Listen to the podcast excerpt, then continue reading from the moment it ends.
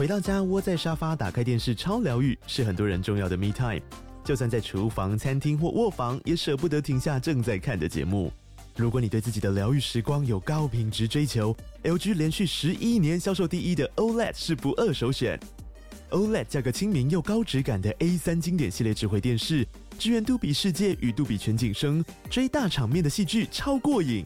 现在 LG 推出限量优惠，购买五十五寸 OLED A3 电视，再带一台二十七寸的 StandBy Me 闺蜜机，只要六万多块。StandBy Me 闺蜜机内建 Netflix、Disney Plus 等影音平台，可以摆床边、餐桌，甚至顶楼露台，家中每处都可以成为你的专属娱乐空间。快到资讯栏了解活动详情，用最舒服的姿势把 LG 电视看起来。九八新闻台 FM 九八点一财经一路发，我是阮木华哦。这晶圆代工厂联电二三零三哦，今天召开线上法说会哈、那公布去年第四季哦的状况哈。那联电前三季啊，基本上 EPS 就衰退三十趴，哦，那第四季呢仍然是衰退三十趴。哦，年减的幅度是三十点八 percent 哈，那季减呢十七点三 percent 哈，所以年季双减哈。那归属母公司的税后净利一百三十一点九五亿，好，EPS 呢掉到一点零六元，哦，创下了两年半来的新低。哦，那至于在全年的部分呢，税后净利是六百零九点九亿哈，创下历史次高，每股 EPS 呢四点九三元哦，呃，达不到五块钱。那如果照过去联电配息啊，大概差不多六成的水准来看的话，就配息率啊，六十趴的情况来看的话，哦，这个今年大概配发三块钱的股票，呃呃，这个三块钱的股利啦。那三块钱的股利对照现在目前五十块钱股价左右啊，这个大家可以算一下值率，你满不满意啊？好，那另外友达也公布出来，好，我们看很快一下看一下哦，等一下详细的状况再跟各位报告哈。我们先来 overall 先看一下友达的状况。好，友达呢，呃。还是在亏损的一个状况，哈，友达没办法转盈了，哈，基本上持续在亏损，面板的状况还是没有办法明显有起色，哈。那另外就是说，在终端需求没有全面复苏的情况之下呢，哦，二零二三年全年亏损了二点三七元的 EPS，哦，这个归属母公司的业主净损一十五点一亿，哦，这是第四季，哦，亏没零点二元，哦，所以这等于说到第四季已经快损一两平了。哦但是全年啦是亏二点三七元，哦，亏二点三七元，哦，那呃基本上全年亏损一百八十二亿，好，那我们刚刚讲第四季呢，它亏损是降到十五亿，哦，那看起来今年有机会转亏为盈了哈。但彭双浪哈，就友达的董事长彭双浪呢，呃，看法还是比较严呃严谨哦，哦，他还是比较保守，他是说呢要严格控管这个库存，哦，他是说今年有有。有复苏的迹象了哈，但是没有看得很乐观的感觉起来是这样子哦。他说呢，去年第四季是淡季哦，那库存因为控管的还不错哦，所以淡季过后呢，呃，调整产能利用率，按序生产哦。他说今年已经有复苏的迹象了哈。那么看看今年友达能不能转亏为盈了哈？我觉得这个机会是存在，而且几率蛮大的哈。那联发科刚刚谈到了，给出非常好的哈，很亮眼的去年第四季的财报，超出法人预期。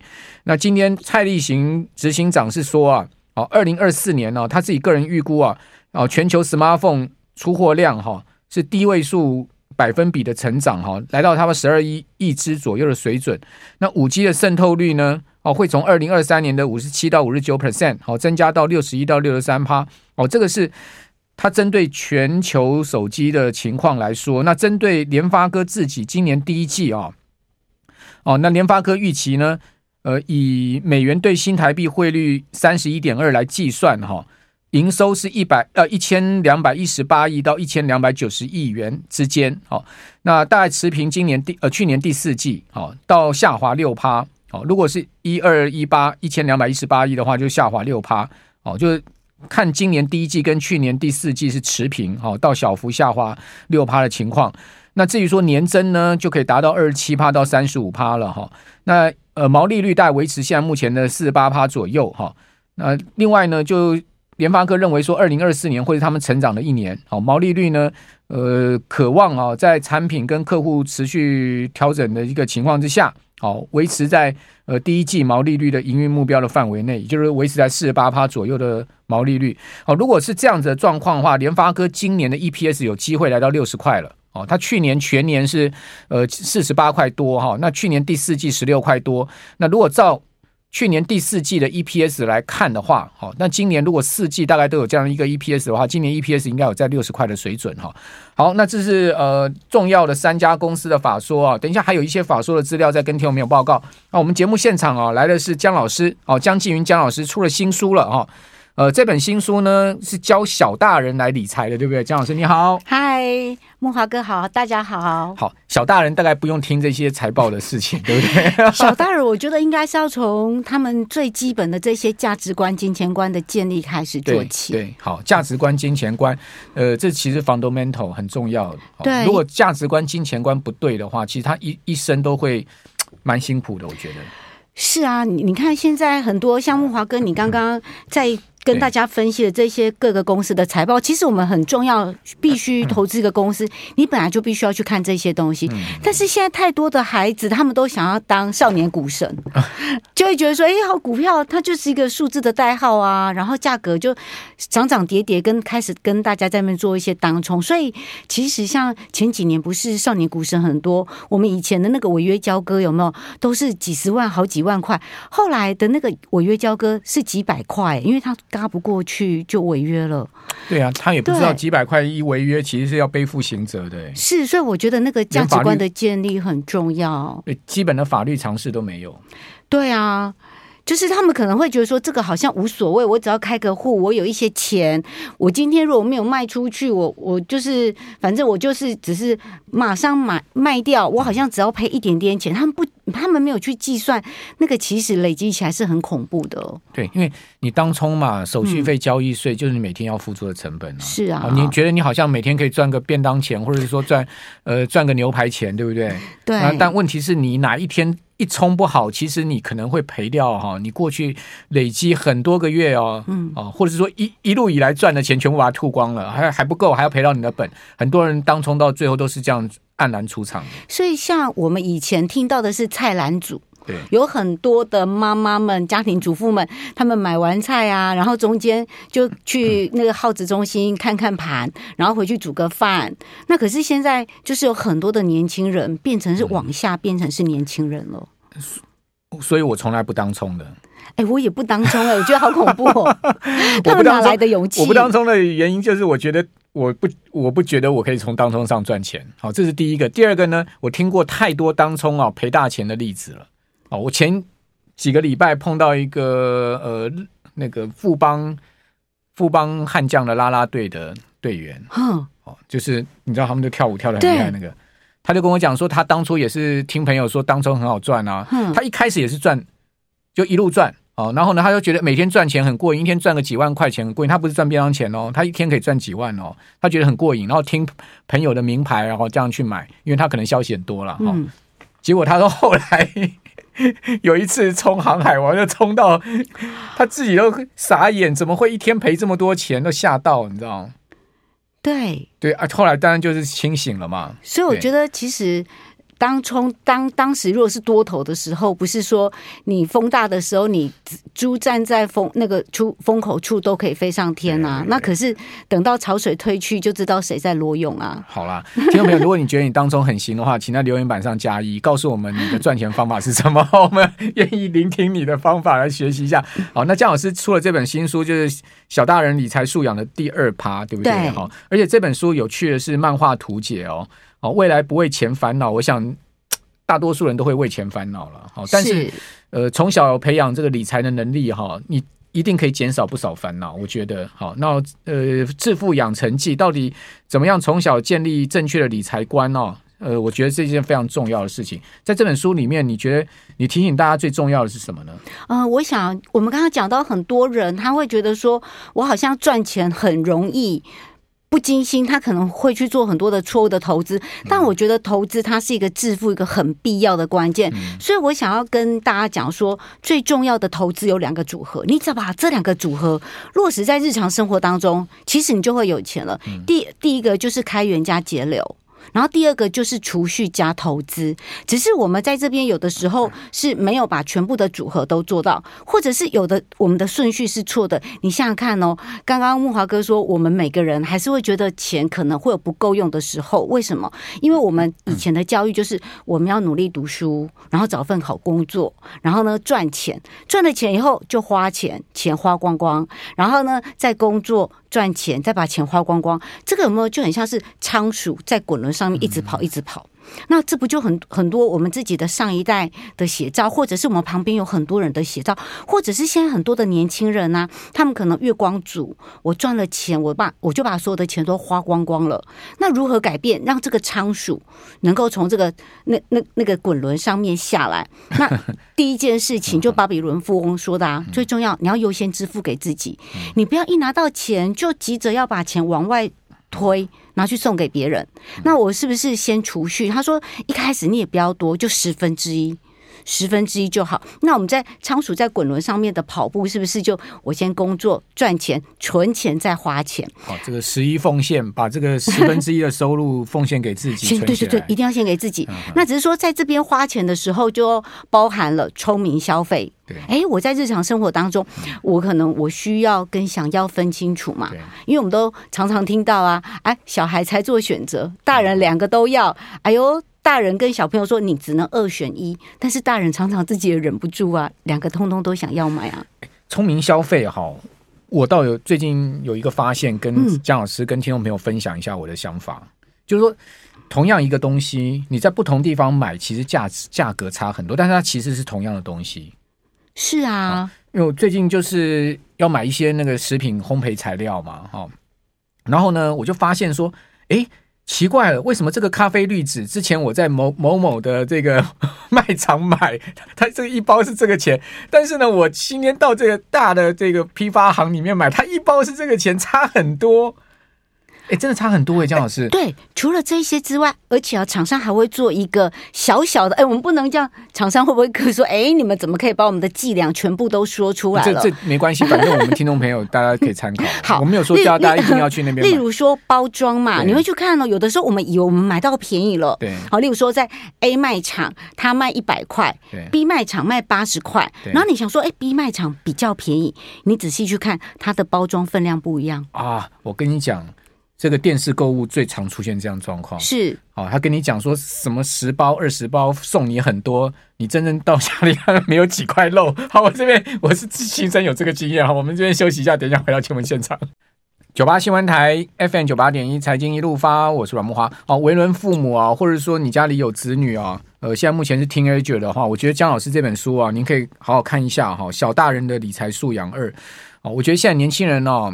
我们不要讲哦，好像每次都要讲年轻人，年轻人好像我们很老。然后呢，年轻人可能听我们的广播，听我们的广播节目就讲说，你都不理了解我们啦。哦，你们这些老 Coco，你们永远想你们那个年代的事情，你们都没有呃想我们这个年代，我们我们现在目前处的环境是什么？我们遇到的高房价、高物价、薪水不不不不不高哦，我们生活的困境是什么？你们老 Coco，的每次都讲年轻人，年轻人，年轻人。好像年轻人是怎么样怎么样怎么样，我相信这世代的鸿沟是存在的，是，对不对？那没有关系，大家可以关注这本。我想很多的观念其实是不会变的。对，所以我们刚刚不是讲到说仓鼠现在呢，他开始努力工作赚钱，然后优先支付给自己百分之十存下来嘛。好，十十分之一，百分之十，然后呢，就开始聪明消费。好，然后我们聪明消费当中书里面有很多，我觉得聊不完了，因为真的有太多消费陷阱，让我们自己不知道而已。如果我们聪明一点点，可以省下不少钱。还有很多诈骗，年轻人要避开诈骗。我不是上次遇到那个刑事警察局的警官吗？他跟我讲说，其实被骗最多的族群其实是二十岁到二十九岁，他们的金额不大，但他们是被骗人数最多的族群。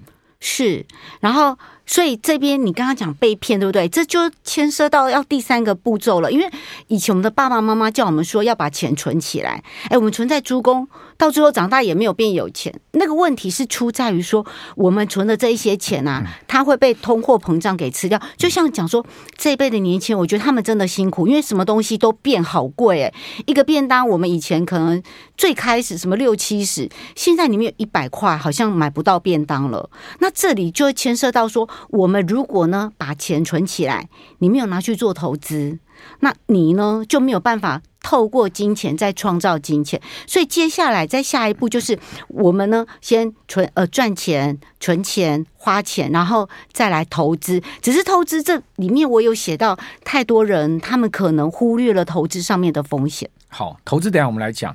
可是我这边要请教江老师一个观念哈，年轻人说啊，我们现在躺平也没错啊，躺平无罪啊，我们干嘛那么辛苦？我赚的钱就花在我自己身上，我快乐就好。哦，为什么要想到未来？好，未来会发生什么事？Nobody knows，搞不好明天就世界就末日了，对不对？那我为什么要想那么多？干嘛要去存钱？我像你们这些老一代的，哈，存了一堆钱都在存折里面，然后呢，把自己搞得那么穷酸样，然后呢，把你自己的生活品质降得那么低，然后呢，你的房子最后还不是要留给我？对不对？所以年轻人这样躺平的观念，我觉得，哎，有时候想想也对，就是说。我们也不要去批判年轻人，对不对？他们有他们这个世代他们的想法，就好像年轻人会去投给柯文哲，对不对？这个基本上就是他们这个世代的想法啊，是对不对？所以我，我我比较想要讲的就是说，其实我也没有反对说你要去躺平这件事情，只是说现在的年轻人会觉得说，因为他们看不到未来嘛。老实讲啦，我们一个月要存一万都很难咯，一个月存一万，我要存一百万，我要存八年诶，八年在台北市。有些可能一瓶我还买不起，他我觉得我们那个年代是真的，我们努力，我觉得我们会有收获，会有结果。他们这代这辈子他们会觉得说，我努力，我好像看不到未来。但是我想要跟大家讲一件事哈，就是说，如果你刚好是里面是听众，你是年轻人的，我想要讲的一个是一个观念，就是说，在我们很年轻的时候，我们当然有赚多少钱，那我就花多少钱，就很像我们现在讲的小确幸。好，那难道你要一辈子都活在小确幸的生活当中吗？你到中年了以后，你真的赚多少钱，然后我就躺平；赚多少钱我就躺平。我们年轻的时候，吼，老实讲，因为我们。那个胶原蛋白多嘛，看起来会帅会美呀、啊，然后随便怎么穿都好看。年年纪大了，大概就没有办法。但是你想哦，当我年当我的朋友或是旁边的人很努力，他们我们现在拥有的是小确幸，可是等到一二十年，你到三四十岁了以后啊，别人开始有大确幸了，你现在。因为你没有多累积、多储蓄，也没有去投资，你还是在做小确幸的事情。那甚至就是呃打零工赚多少花多少。这个时候到了中年人，你有没有觉得他就是我们常常讲的软烂人、软烂人？就你就觉得说，哎，这个人怎么会变成这样子？那在二二十年过后，他到了年纪大了，会不会就？看起来很像是下流老人，就是哎，好像怎么吃啊、穿啊都没有办法用比较好。那我觉得大家就去想象一个这个画面：你要一辈子小确幸，现在做的事情就是小确幸，从从二十岁、三十岁、四十岁、五十岁、六十岁、七十岁、八十岁，到那个时候都还是过着小确幸的生活嘛？那你没有办法去体验。这个世界能够带给你有多美好的这一些的享受，我不是叫大家要去物质享受哦，只是你没有那么多的资金，你只能做的娱乐就是这样。你一辈子难道你就要体验这一些东西吗？我觉得好可惜哎。昨天我去看牙齿嘛，哈，最近这个牙齿也花了十几万呢。好，就我那个牙医师就跟我讲说，哎哎，阮先生你今年几岁？我就跟他讲几岁，哇。你马上要进入六十了呢！哦，哇，我快六十了，永永给他提醒我哈。他说：“我告诉你，六十以后人生进入黄金时代了。”哦，马上也提醒我，赶快把钱花一花。啊、你刚刚讲嘛，哦，一辈子辛苦累积到现在，我们就是要在要我们要收割嘛，哦，我们不要变变成韭菜被人家割嘛。所以我觉得上一代就是，也许我觉得我们。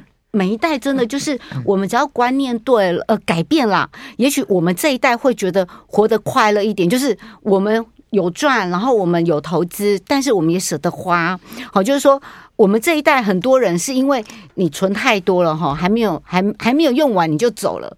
可是年轻的这一代跟我们面临到的问题是不一样的哦，他们存太少了，在他们还没有。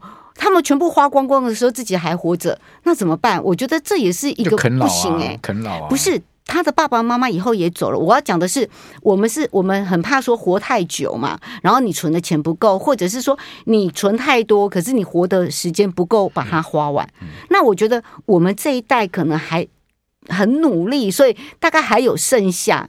但是下一代可能是你还不够花到你够多的时候，你就是你你存的钱不够多，嗯，你可能还没有花到那个时候。路边搭帐篷啊，我 我我，美国那那美国蛮多的。对我我想要跟呃现在的年轻人小朋友说一下，我觉得多努力一点是不错的。如果你真的觉得说啊，哎，其实我躺平也无所谓。你要知道，像你刚才讲的牙齿可能要十十几万，嗯、我们其实随着年纪越大，我们会花的钱哦是越来越大笔的。那你当你某一笔你嘎不过来，你人生可能就会穷苦穷苦潦倒。如果啊，你去看看现在刚刚讲有很多，现在天气很冷，前阵子好冷，有很多的街友。其实我我想他们也不是愿意让自己变成街友。欸、很多街友那个社工人员要他们去那那个呃去安置也不愿意，对，他们不愿意，是他们宁可睡在路边，他们不要去。是去了，他又又又跑回来。对，因为他们没有办法适应这样的生活。啊、只是说，我觉得有的时候啦，选择权就在自己。嗯、我们当我们再多去想想，就是说，哎，看到有一个是财富比较美好的状况的人，大概他长大以后啊，哈，年纪比较长，四五十岁、六十岁以后、七十岁以后，大概是什么样貌？嗯、然后再来有一群人，他们可能经济状况比较拮据的，他们未来大概会是什么样子？自己去想一想，哪个可能是你比较想要的？对，其实我觉得我的观念是这样子啊，我其实到现在有一个体会，就是人要活得自由、活得快乐、活得平顺，哈，然后呃平静，然后呃健康，我觉得这些事情是最重要。那当然呃有钱最好哦，那但你绝对不要到老了还要跟人家伸手，或者说呢呃今天这个担心钱不够用，对不对？其实是这就要从年轻的时候，从一定的时间开始。理财投资嘛，对，所以我觉得最简单嘛，开源加节流，储蓄加投资，只是我们顺序先开源，然后呢储蓄、节流、投资。那我觉得它不难哦，只要大家愿意真的练习去做，其实踏出第一步，开始实行很比较是一个重点。而且我觉得可以做一件事是很重要，就是你先把。百分之十优先存起来，可是像像有很多年轻人嘛，他是打零工的，好，然后计时的。那你们有一个方法，就是我今天收了多少钱？例如说，我今天收了一千五百块钱，我就拿一百五十块钱哦，拿出来放在信封。